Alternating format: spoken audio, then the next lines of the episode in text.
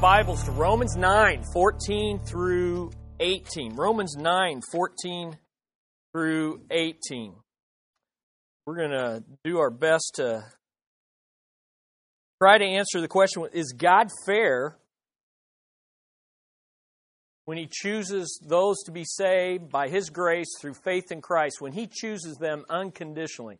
That's what we, we, we kind of introduced this last week and and we said that uh, when we look at unconditional election, and I'm sure you've already kind of experienced this, you can relate to this, that there's three basic objections to the teaching of uh, that we've been looking at in Romans chapter 9. What's the first? It's the question of fairness. Is that fair? That's what we're going to deal with. That's what 14 through 18 deals with. The second question is a question of fate or fatalism. Well, if, if this is the way it is, aren't we all robots? I mean, why, why even try? Paul deals with that, verse 19. And then the third question or objection is the question of faith and free will. Well, where, where does my faith uh, come into this? Where does my choice come into that? And Paul begins to deal with that in verses um, 30, in verse 30 at the end of this chapter. So all these objections are there. Nothing wrong with having these objections. They come up. And in fact, we should expect them, we said last week, because this doctrine is revealed it's not something that we arrive at through reasoning. It's something that our flesh rebels against. We don't like God to be as sovereign as what He actually is. And it's something that many people refuse to deal with. We just we, we just we want to ignore this. We want we want this to go away. We we'd like to skip over Romans 9 and just jump into Romans 10 where it says all who call on the name of the Lord shall be saved. But we don't have that option if we're going to be Bible believers and Bible teachers. I, I, I read this quote a couple weeks ago, let me read it again. One Bible scholar put it this way The question of individual election has led more people to read Scripture for what they want to find rather than to listen to Scripture for what they are afraid to hear than virtually any other theological issue. And so we're here to let the Scriptures teach us. Uh, I haven't done this, uh, you know, I haven't principalized this. I haven't made it like a sermon, like I would if I was preaching a sermon. It's more, let's just go through it verse by verse, verse by verse. That can be a little technical. That can be maybe uh, need to hold your attention a little more. But I think it's important on this because I just don't want to come and say, now here's what this means. And then you say, well, that's what you think, but I don't think that. And now we're left with two opinions. What we want to do is what that Bible scholar said. We want to listen to Scripture even if we hear something that we're afraid to hear. Because whatever we hear from God is always better, even if it's scary, than our own opinions and, and conceptions. And that's just the way it is. And after all, if we really hear from God, it ought to be a little scary. I think that's part of our problem is we've gotten God shrunk down so much and we've got His Word uh, compressed down into what we think it says that he's not fearful to us. He's not scary. He's not big. He's not, and I'll just say it, he's not sovereign. And so some, you know, I, I, you know, is it a comfortable thing to read scripture and see things that that are that are more than what I can handle or more than what? Yeah, it is. But it's also I come away refreshed, going, "Oh, okay, this is my God. He's big. I can trust him. He can handle it. He can handle it. Okay, so we said that outlining this passage is easy. I keep coming back to that. I cannot believe that these, what, four or five verses can be this difficult. It's so easy to outline it, but understanding it is hard. We said that it's basically an objection. That's verse 14. What shall we say then? Is there injustice on God's part? There's the correction. By no means. That's incorrect. Let me correct you on this. Then there is the explanation and conclusions. And there's two explanations. The first explanation I have here. So we'll just kind of use this as our as our introduction to it. Here's the here's the uh, the objection. Is God unjust to freely choose those he will save by grace through faith? Here's the correction. No way. A little paraphrase there. No way. There is no injustice with God. And then here's the correction. The first explanation is Moses and God's mercy, and that's verses 15 and 16. And the second is Pharaoh and God's hardening, verses 17 and 18. The explanation is the same for both. God always acts for the fame of his name. God always acts, whether he's showing mercy to the undeserving, it's for the fame of his name. Or if he's judging the deserving, it's for the fame of his name. Because he's the one that's doing the choosing, and it comes out of his character. And he chooses for the fame of his name. Now, in each one of these, it's, it's this parallel explanation. The first is under Moses and God's mercy, you see the clarity of the principle. There's this simple principle that he draws from Exodus. And he says, here's the principle. And then we're going to look at the context of the Old Testament passage from which he got that principle. And then we're going to look at the conclusion of Paul. And all of these supports this idea that God shows mercy for the fame of his name. When we get to Pharaoh, it's going to be the same thing, but instead of a principle, it's the clarity of a purpose. He shows a purpose. His purpose in hardening is for the fame of his name. We'll look at the context of this Old Testament passage that is now that is in Exodus as well, and then we'll look at the conclusion. So that's where we're at. And the whole question is, is it is God unjust to freely choose those he will save by grace through faith. And we said that uh, last week, and you have it in your notes, it's very important to understand what's the standard by which we are going to judge what's righteous. What, what's the standard? Well, we can we could measure it by one of three things. We could use the world standard, whatever that is. Okay, this is what you know. Let's popular opinion. We could use our own standard, which we may think uh, is better. Why do we think it's better? because it's ours, okay? Or we have to use, ultimately, we need to use God's standard. And God's standard is very clear.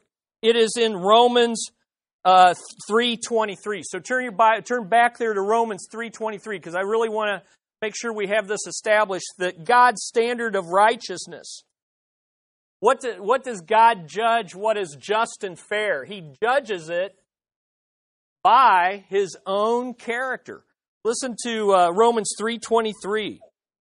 For all have fallen short of the glory of God. For all have fallen short of the glory of God. What's the standard by which God judges all things? According to that verse. His own glory. Okay, his own glory, which is the fame of his name. Okay, so here's God's standard. Let me just give you this.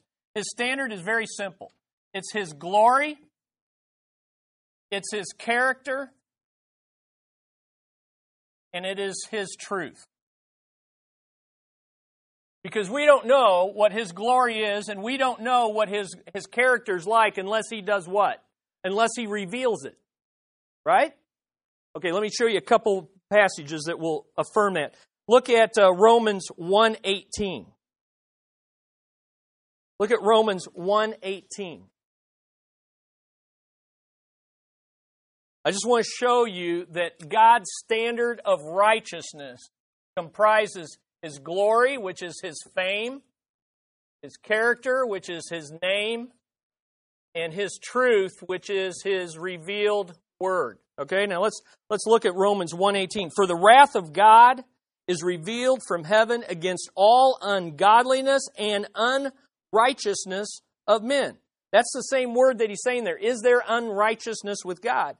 Who by their unrighteousness do what? What's that verse say? What do they do with their unrighteousness? They suppress truth. So righteousness has to do with the truth about who God is.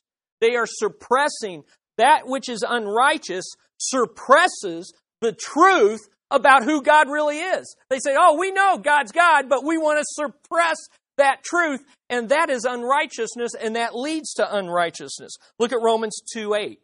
Turn over to Romans 2 8. Just one more chapter over. Romans 2 8. Notice what he says.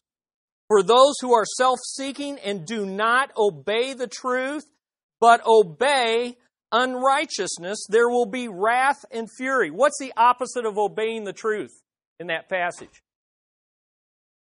Disobeying what, though?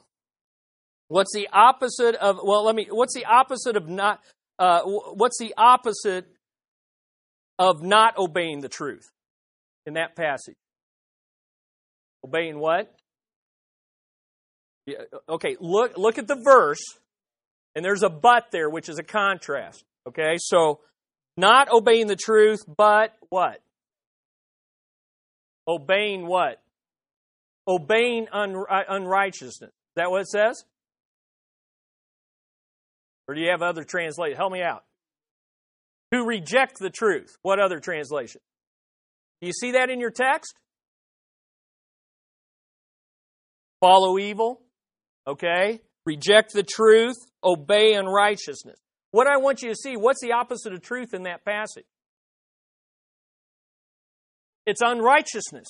So this truth and unrighteousness are two opposites. They're, they're, the, they're the same thing. When you reject the truth, you're being unrighteous, and unrighteousness is rejecting the truth or suppressing the truth. Let me show you one more.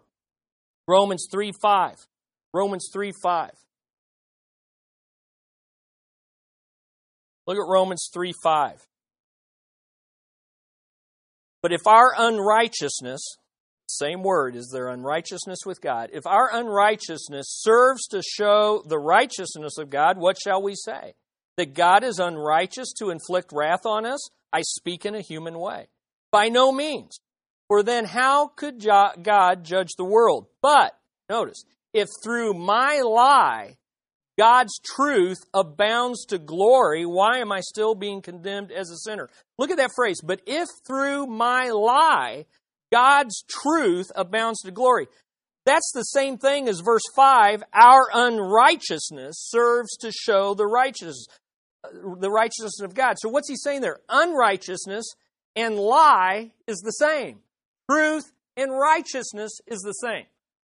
What I'm trying to say here is this is God being unrighteous or untruthful in choosing according to his sovereign will? No, because that's consistent with who he is. He's revealing himself. To do anything else would be inconsistent with the truth of who he is. We're gonna, well, uh, you know, I, that's that's a little. It's hard for me to get my head around that, but I just want you to see that this is the this is God's standard. Here's what he's saying I'm going to show you that unconditional election is consistent with how I've revealed myself, the truth about who I am. It's consistent with my character that I've revealed, and it's consistent with the way I get glory. Okay, that's all. I, I, that's the best I can explain. let's see if we can develop it. Notice in your notes it says in that uh, little box, God's standard of righteousness is His own revelation of Himself. You could write by that his truth. God's standard of righteousness is his own revelation of himself, his truth, his own name, which is his character, and his own fame, which is his glory. That's the standard. And if that's the standard, Paul says, no way is God inconsistent to choose those who will be saved by grace through faith. So, let's look at it. Two reasons why God's not unjust to unconditionally choose some to be saved. First explanation and conclusion is Moses and God's mercy. Let's take a look at it. Um, it's interesting that he uses two examples, just like he's been using all through Romans 9 a positive one and a negative one. He's also using two individuals, Moses and Pharaoh. One of the arguments we said to get this moved out of the, the realm of unconditional election is to say this is about nations. This is about nations. I keep reading that. This is about nations. This is about nations. The problem is I keep going back to the Bible and it keeps saying individuals. Well, then they'll say, yeah, but the Old Testament passages that he's quoting, those are about nations. Well, yes, but that doesn't eliminate individuals. And today we're going to see with Pharaoh that the passages he quotes about Pharaoh and that I even have in a chart that I handed out for you if you are interested. When it comes to God's purpose in showing why he's hardening Pharaoh, he says he speaks singularly to Pharaoh. He says it's individually, it's to Pharaoh. I am doing this, Pharaoh, so that you will know. He doesn't say I'm doing it and for the whole nation, but he speaks in the singular. Okay. So this isn't just about nations, although it impacts nations. It's about individuals and their relationship to God. So let's take a look at it. Here's the first reason why unconditional election not unjust, why it's consistent with God's character. God always acts for the fame of his name. God always acts for the fame of his name. And what is his name? What is his character? It's eager to show mercy to the undeserving. Man, I'd circle that. I'd underline that. It is eager to show mercy. God isn't withholding himself. God, God wants to save. That's why the Bible says that he is long suffering, not willing that any should perish. That's why it says he desires all to be saved. This is God's character. He's eager to show mercy to the undeserving, but he does so according to his free grace, not according to human willing or doing. So here's the example. Verse 15. For he says to Moses. Now, I, I, I don't have time. Why Moses? Oh my gosh. I got like five reasons. I can't share with you all the reasons. Why Moses? I'll tell you one thing. He just got done using examples of Abraham, Isaac, and Jacob. Where's that all that material found? Genesis. What's the next book of the Bible? Exodus. Where is Moses and Pharaoh found? Exodus. How did Israel get its beginning? God elected, chose Abraham. Genesis. Then he delivered and redeemed Israel. Exodus. So who's the big guy in Genesis? Abraham, Isaac, and Jacob. Who's the big guy in Exodus? Moses. So he's showing to particularly Jews who were concerned hey, why have so many of us rejected Jesus? Why hasn't God, you know, God, why has God not elected this nation, or, or has God's election failed? Has God's word failed? What's going on here? He said, okay, I'm going to take you and show you that everything that's going on is consistent with Abraham in Genesis and it's consistent with Moses in Exodus. And if I can show you that, then God's word is is doing what it's supposed to be doing.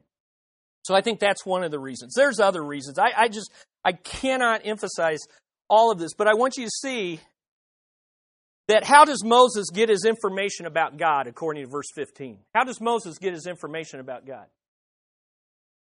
God talks to him. That's what I want you to see. For he says to Moses, this isn't what Moses came up with. This isn't what I came up with. This isn't what you come up with.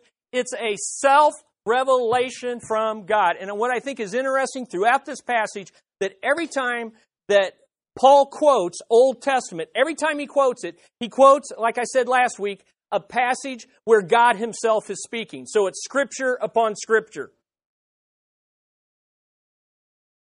Now, let's look at it. Three things support this idea that the reason unconditional election is consistent with God's character is because he always acts for the fame of his name, which is eager to show mercy, and there's going to be three lines of proof. First of all, clarity of the principle. Let's look at the principle that he presents in verse 15. I, I, I don't know how to make it. How, how could you make this any clearer? Here, what's the principle? Verse 15. What is it in your scripture? I will have mercy, and then what's the condition? On who? Who gets mercy? Do what? On whom I will have mercy. Now, if Paul was saying, I choose based on the foreknowledge that some, some will choose me, what would he have said? Is God unjust? No, he's not unjust. God will have mercy on those who he knows will choose him. Is that not what he is, is not what he would have said? But what does he say? I will have mercy on whom? And I look at look at your text. Look at your text. I'm glad I'm engaging and you're looking at me. That's good too, but I want you to look at that text. Who is he going to have mercy on? Whom he has mercy on. Who's he going to have compassion on? whom he has compassion on. Well, who are those people? Who are those people? Whom he chooses to have mercy on. Yeah, but but but who are they? Who he chooses to have compassion. The, the clarity of the principle is clear. God is not unjust to unconditionally choose because he revealed himself to Moses and he said this I will have mercy on whom I will have mercy, and I will have compassion on whom I will compassion. I want you to notice two things about this. First of all, Paul applies this whole Old Testament principle that we're going to look at the context in a moment. He applies it to individual salvation here in the New Testament. There is no way, see, people say, yeah, but see, he said that to Moses. Moses was already saved. It was in the context of forgiving Israel. Israel was already uh, his people. This has nothing to do with individual salvation. The only problem is he's taking the principle and applying it in Romans 9 to individual salvation. You say, How do you know that, Chris? Because Romans 9, 1 through 3 begins with him saying, I wish I could be condemned to hell for the sake of my brethren who are what? Condemned to hell, which is relating to what? Salvation. And then right after this, in Romans 9, 22 through 33, there's no doubt he's talking about salvation from Romans 9, 22. So what comes before, what comes after is individual salvation. And now suddenly he's just not talking about that anymore. Besides, what's mercy anyway? Who, who, who's, what's the greatest need for mercy in the whole Bible and in the whole world? Those who are going to hell. So the principle couldn't be clear. But what's the basis for the mercy? The basis is his own free sovereign choice. The basis is not our choice of him on down the road. Otherwise, he would have said so. John Stott, a, great Bible uh, student, said this Paul's way of defending God's justice is to proclaim his mercy. Please understand the emphasis is on mercy. Why does God choose? Because he's merciful, not because he's mean and cold and distant. He chooses because he's merciful. And we should all be saying what? Amen. I'm glad he is, right? Because if he wasn't, where would we all be? We'd be in hell. So the clarity of the principle. Second, the context of the Old Testament passage supports this conclusion.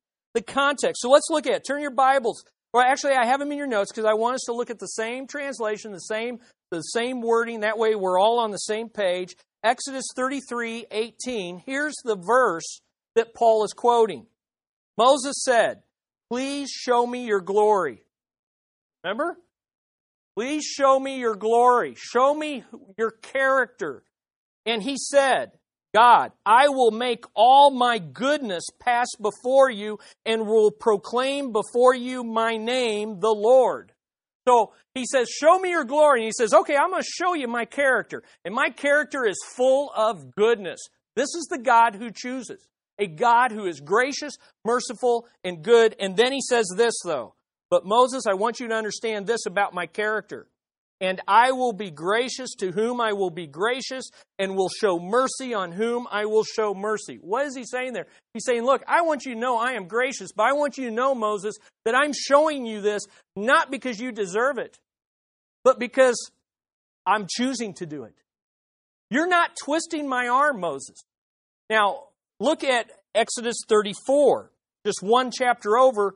God once again reveals his character to Moses. And here's what he says the Lord descended in a cloud and stood with him there. And then here's the phrase again proclaim the name of the Lord. The Lord passed before him and proclaimed. Here's who I am. Here's a revelation of the truth about who I am. The Lord, the Lord, a God merciful and gracious, slow to anger and abounding in steadfast love and faithfulness, keeping steadfast love for thousands forgiving iniquity and transgression and sin. And then there's that one little word, but who will by no means clear the guilty, visiting the iniquity of the fathers on the children and the children's children to the third and the fourth generation. What is he saying there? He's saying, look, what, what's the predominant in that passage? What is the predominance characteristic of God? If you had to sum it up in one word, what's the major revelation of Him there? Merciful, gracious. You know, you could pick several words, but it, it, he just goes on and he just piles it. But, but what also is an aspect of his character? You tell me. What's another aspect of his character there? What? Okay, that, that's the, kind of the, the smaller emphasis. That's all under grace, it's mercy, it's love. What's that last emphasis on? Judgment, justice, and judgment. Are, are you see? But but but it's it's at the end. It's not the emphasis, but it's but it but it is a part of it. Guess what? Moses and God's mercy. That's the emphasis. Pharaoh and God's hardening. That's a part of God too. But even in the hardening, God is gracious, slow to anger, abounding in grace. Wow. This is the character of God. So here's the point. The God's glory is his name, and his name is his character, and his character is full of goodness. We could say at least four things about this. That goodness of God is revealed in his amazing graciousness to show mercy to the undeserving. There's no doubt that what he says there is look, I forgive sinners. They're undeserving. But he's also saying, I'm free to show it to whomever I choose. I will show mercy to whom I will show mercy. It also shows that his goodness is revealed in his freedom to pour out wrath on the deserving. We're having a discussion in our home with my daughter about this because these topics come up, obviously. I come home and I'm talking about it. And I was explaining to her that while we want a merciful God, we also want a just God. Because there's a lot of sin and injustice in this world. The problem is we're a part of that too. So there's this tension. And we keep saying it. I want mercy for me, but God, judge those sinners. Well, you know what God says? I do both. But you're not the one to tell me who to do it to and how to do it. That's mine. And you can trust me. Why? Because my character is predominantly. And I have a, an inclination and a desire to show mercy. But I also have a desire and an inclination to judge that which is unholy. True. Wow. So notice in your notes what it says.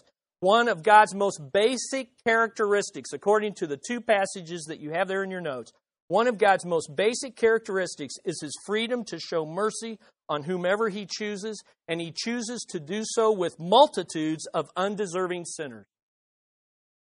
So, is God unjust to choose to show mercy to some? No. He always acts for the acts for the acts for the fame of his name. Here's the bottom line. God's very nature is inclined to be merciful to whomever he chooses. So here's the conclusion that Paul comes to, and it supports what we're saying. Romans 9:16. Look at Romans 9:16. What's the conclusion? So then, it depends not on human will or exertion, but on God who has mercy. It depends not on human will or exertion, but on God who has mercy. What we have to ask is, what is the it? Now, there's two things that you could say. Some say it's showing mercy in general. Others say no, it's salvation in general. Well, you have a couple of translations that make that decision for you. For instance, in the New Living Translation, it says, So it is God who decides to show mercy. We can neither choose it nor work for it. And uh, Peterson's message makes the same interpretation. Compassion doesn't originate, I like this. Compassion doesn't originate in our bleeding hearts or our moral sweat but in God's mercy. Great paraphrase, but it's an interpret. He's relating all that back to mercy. No, it relates back to God choosing some to be saved. What is the basis for God choosing some to be saved? It is not their willing, it's not their working. It is God showing mercy. There is one reason you and I are born again this. If you are saved this morning, there is one reason. It's not because you tried harder to be saved. It's not because you sought God more than other people. It is not because of what you determined in your heart you were going to do. The reason, if you're born again this morning, the reason you are born again is because God sovereignly, graciously, lovingly chose to show you mercy. And who gets the glory? God does. God does. That's what. That's the conclusion. Now it says in your notes. Uh, what does this refer to God choosing different individuals or nations to serve Him in the outworking of His plan? I keep coming back to that because that's how many people interpret. This has nothing to do with salvation. It all has to do with serving God and His plan. Or does it have to do with God choosing individual Jews and Gentiles, as well as the nation of Israel in the future, to be saved in fulfillment of his promises? I think very clear which it is. What is God's purpose in election based on? Two things. One thing it's not based on, it's not based on the person who is constantly willing and running, working, striving. It's not based on the one who is constantly willing and running. If you deserve it, then it's not mercy. Number two, it's based on God who continually is showing mercy to the undeserving. It's based on God who is continually showing mercy to the undeserving. Wow. By the way, that's all in the present tense there in verse 16. So then, it does not depend on constantly human deciding, constantly human exertion, but it's based on God who is constantly showing mercy for which we can be. Second explanation. Now this it gets even harder. Pharaoh and God's hardening. Let's look at it. Here's the reason number 2, God's election is not unjust. God always acts for the fame of his name. Even his judgment of deserving sinners is to make known to all people the saving power of his salvation. Even the judgment of sinners like Pharaoh is to make known to all peoples the saving power of his salvation through judgment. So listen, God always acts for the fame of his name, either by showing mercy to the undeserving, or he acts for the fame of his name by showing judgment to the deserving. Both highlight who God is. And both, even in judging sinners, God's being gracious to get the word out that I'm a saving, sovereign God. So let's look at it. This time it says, For the scripture says to Moses. What's difference between that and verse 15, for he says to Moses? How did, how did Pharaoh get his information about God? Through Scripture. How did Moses get his information about God? From God directly. Why? Because Moses was a believer, Pharaoh was an unbeliever. And yet God communicated to both graciously to reveal who he was. It's just that with an unbeliever, he does it through someone bringing his word. And that's going to be very relevant to Romans 10. How do people, unsaved people, hear about this gracious God? It's by believers bringing God's word to them. All right? Now we could say, why Pharaoh? Well, there's all sorts of reasons, but I have to move on.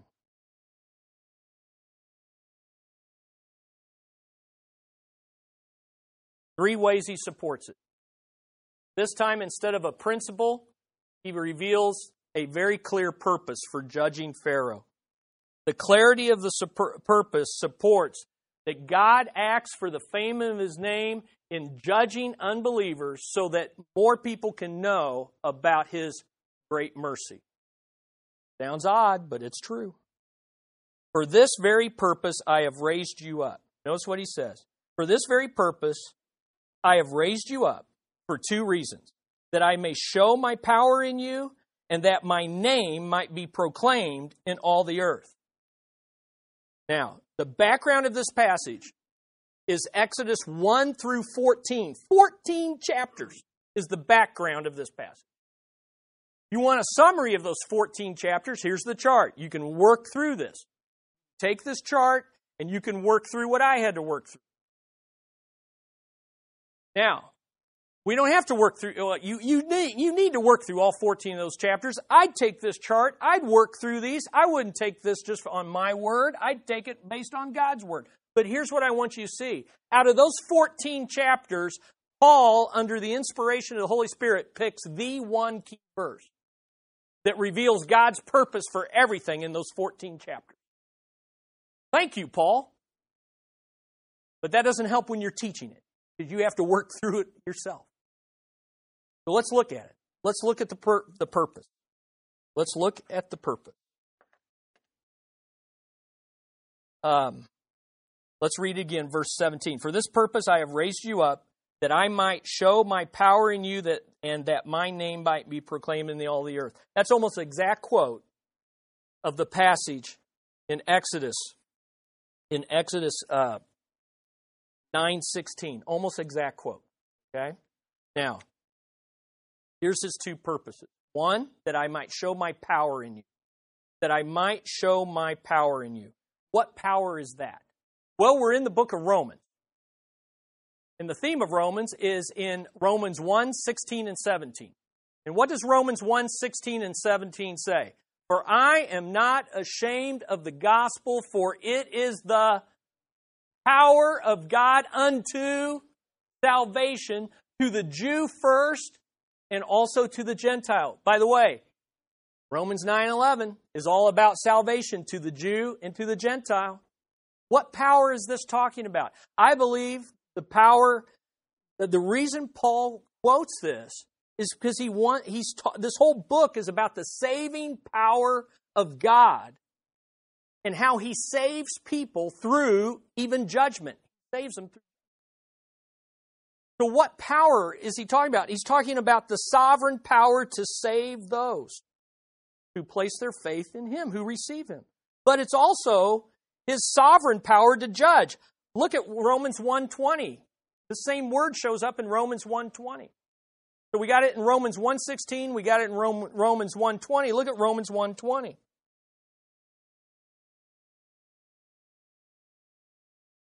Very interesting.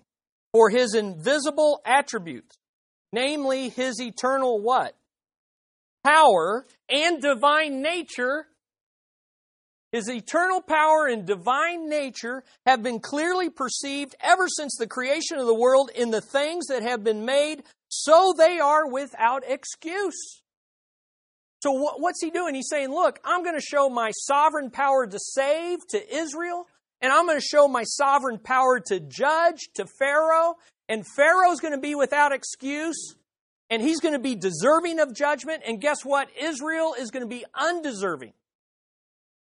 Because we know how bad Israel was. By the way, when God was revealing his character to Moses up on the mountain, what was Israel doing down below? Partying? yes. Sinning, partying, breaking every law that God was giving and, and rejecting his character, and yet God showed mercy to the undeserving. And yet to Pharaoh, he reveals, hey, this is my, I mean, can you imagine going through all those 10 plagues and saying, who's God? That I'm going to let these people. Hey, Pharaoh was not rejecting a God that he did not clearly, that was not clearly revealed to him. And in God doing 10 plagues, God was being gracious in giving multiple opportunities for Pharaoh to repent and to accept this God of mercy. That was gracious. Okay, so he's showing his saving power, and he does it through judgment. Second thing that he does, that my name might be proclaimed to all the earth. Wow. Why did God judge Pharaoh in Egypt? It was for a merciful purpose. And you know who would agree with that? A little prostitute in the town of Jericho. An unworthy sinner, a pagan prostitute by the name of Rahab, who, because she heard of the proclamation of God's glory and power over Egypt, said, I want to believe in this God. So even in judging sinners, God proclaims His grace.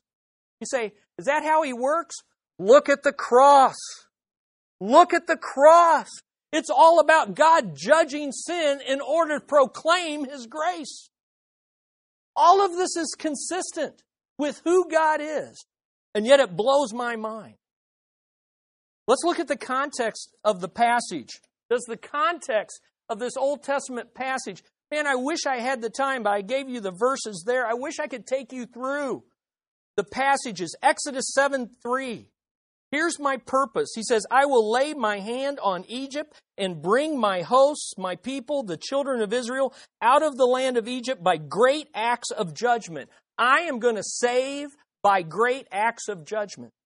The Egyptians shall know that I am the Lord. The purpose is for people to know who I am.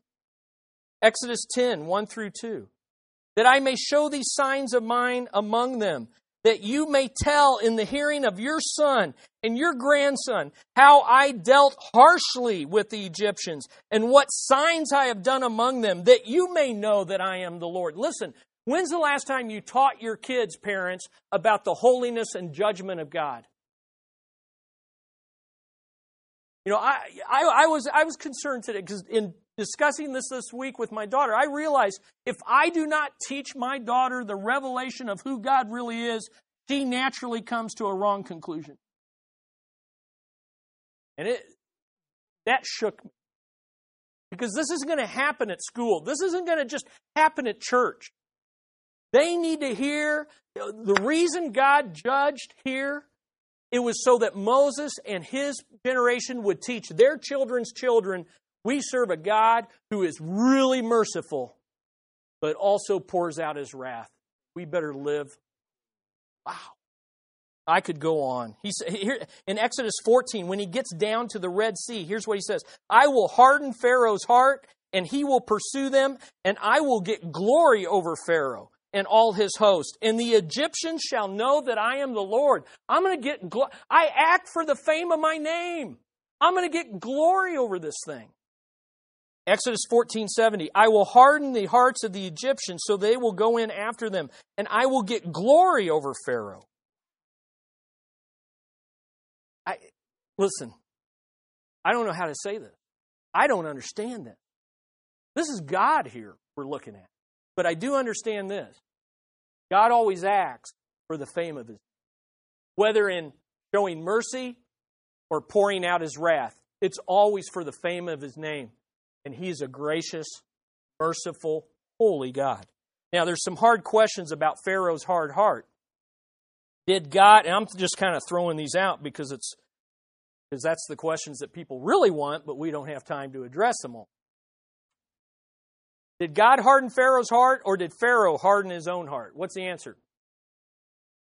Yes. The answer is yes. The answer is both. In the Bible, and I have it in your chart, you have it in your chart, the Bible tells us three things about Pharaoh's heart. One, the Lord hardened it. Two, Pharaoh hardened it. And three, it was simply hardened without any subject addressed. But, and in fact, if you want to see all three of those in three verses, Look at Exodus 9, 34 through 35 and Exodus 10, 1. In three verses, it says, He hardened it, God hardened it, it was hardened. So, did God harden Pharaoh's heart or did Pharaoh harden his heart? What's the answer? Yes. Okay? But that's not all the information because if you'll look on your if you'll see it you'll see it on the chart. There's 19 times that Pharaoh's heart being hardened is mentioned. It's mentioned 19 times. 10 of those times, 10 out of the 19, the Lord is doing the hardening. Six times, there is no subject. But out of those six times that there's no subject, right after it says his heart was hardened, it says, as the Lord had said. So basically, what he's saying is, yeah, it's hard, but it's hardened because God said, I will harden it. And only three times does it say that Pharaoh hardened it, and yet out of the three times Pharaoh hardened it, one of the times it says, as the Lord had said. So, what do you get out of that? Well, out of the 19 times, 15 times it ends up happening as the Lord did it, or it happened as He said He would do it. So, who hardened Pharaoh's heart? Did the Lord harden it or did Pharaoh harden it? What's the answer? Yes. But it's yes in this way. God, he did it. God hardened his heart in a way that exalted his rule over all things without eliminating human responsibility. And that's the best I can. Ultimately, this is the Lord's doing. But he doesn't eliminate human responsibility. Okay? Second question Who hardened Pharaoh's heart first, God or Pharaoh? Again, the, the question becomes uh, what a lot of people, a lot of men will teach this. You'll, you'll find this in a lot of books. So just because you find this in a book, say, "Ha, see there." Well, then everybody has their opinions, but what's consistent with the evidence? That's why I took my time to go through 14 chapters and show you the evidence. You can make your own conclusion. Who did it first? What it's typically said is God hardened his heart, but Pharaoh hardened it first. I'm saying you can't find that in the evidence. What the evidence says is Pharaoh was a sinner. Exodus 1 starts out with Pharaoh choosing to do five sinful things to oppress Israel. He's a sinner, he's an unbeliever, he's responsible. But then you come to Exodus 4, and God says, I will harden his heart so that I might proclaim fame then it starts Pharaoh responsible? Yeah. But God, one to initially harden his heart, of, of which Pharaoh had already chosen to be a sinner. Same thing as Romans 1 and 2. There comes a time that if we can, uh, uh, continue to rebel against God, there will come a time where He will say, If that's what you want, I will give you over to. There. I, I, I will give you over to. Say, how do I know if I cross that line here today? Well, if you're concerned about it, you haven't crossed it. But I will say this to you if you're concerned about it, then I'd repent today. And I would place my faith in all merciful God and his Son, Christ, who was judged for your sin on the cross so that God could show mercy to many who repent and place their faith. Listen, God's hardening is not an excuse to go on sinning. God's hardening is a reason to fall on His grace today and to say, You are a God who shows mercy to the undeserving. And God, I am undeserving. Does that help? Now, what's the conclusion? Here's the hard conclusion. Thankfully, I have no time to explain it. Because my explanation would be as big as the time I have left. Because you know what? I don't have to explain this. I just need to accept it because it's a very clear conclusion. Verse 18 So then, he has mercy on whomever he wills, and he hardens whomever he will. Why? For the fame of his name to be proclaimed to all people. Now, if I have taught this accurately, there should be a nagging question in your head. And this and the question is verse 19. Look in your Bibles. This is what if, if, if I've taught this as God has revealed it, then here's what you ought to be thinking in your head. You will say to me then, why does God still find fault? For who can resist his will? Well, if that's the way it is, that God chooses whom He does to show mercy to the undeserving and to show judgment to the deserving, if that's how it is, then aren't I a robot? I mean, why should I even try? Well, next week, I have to answer. But I promise you, the answer may not be any more pleasing to our flesh than the last two weeks but I hope you're gaining a clear understanding of what the scriptures are clearly teaching. Um,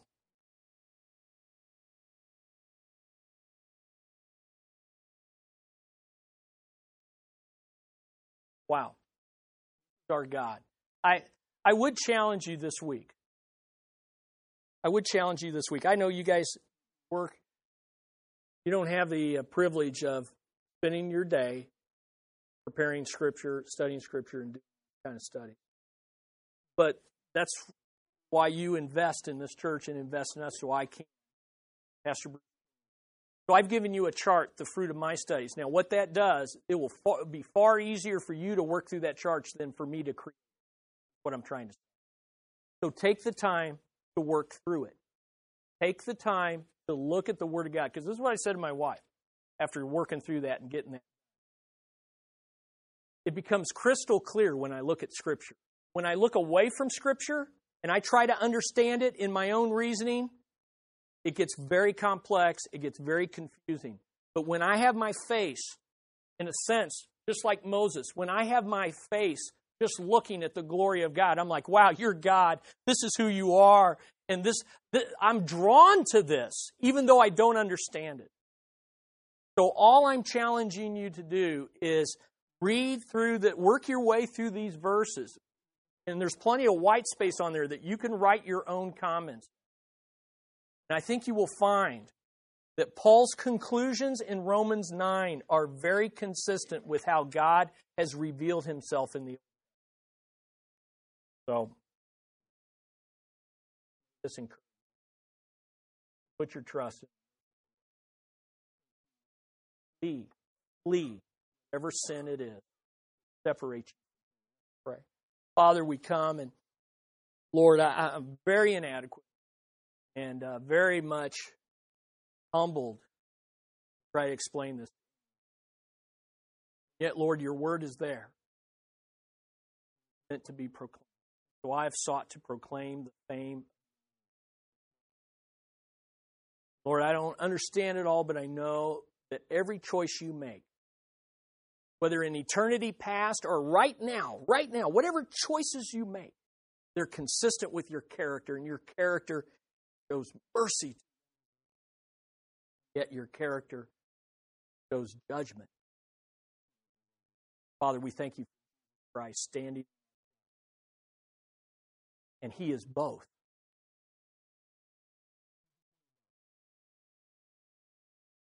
So that we might took our judgment, shows us mercy. I pray that we will exalt your name by forsaking and by proclaiming to others we have a gracious God that can overrule any sin, any mistakes we have made. He is greater and more sovereign than anything. And that, Lord, He can save. Pray this in Jesus' name.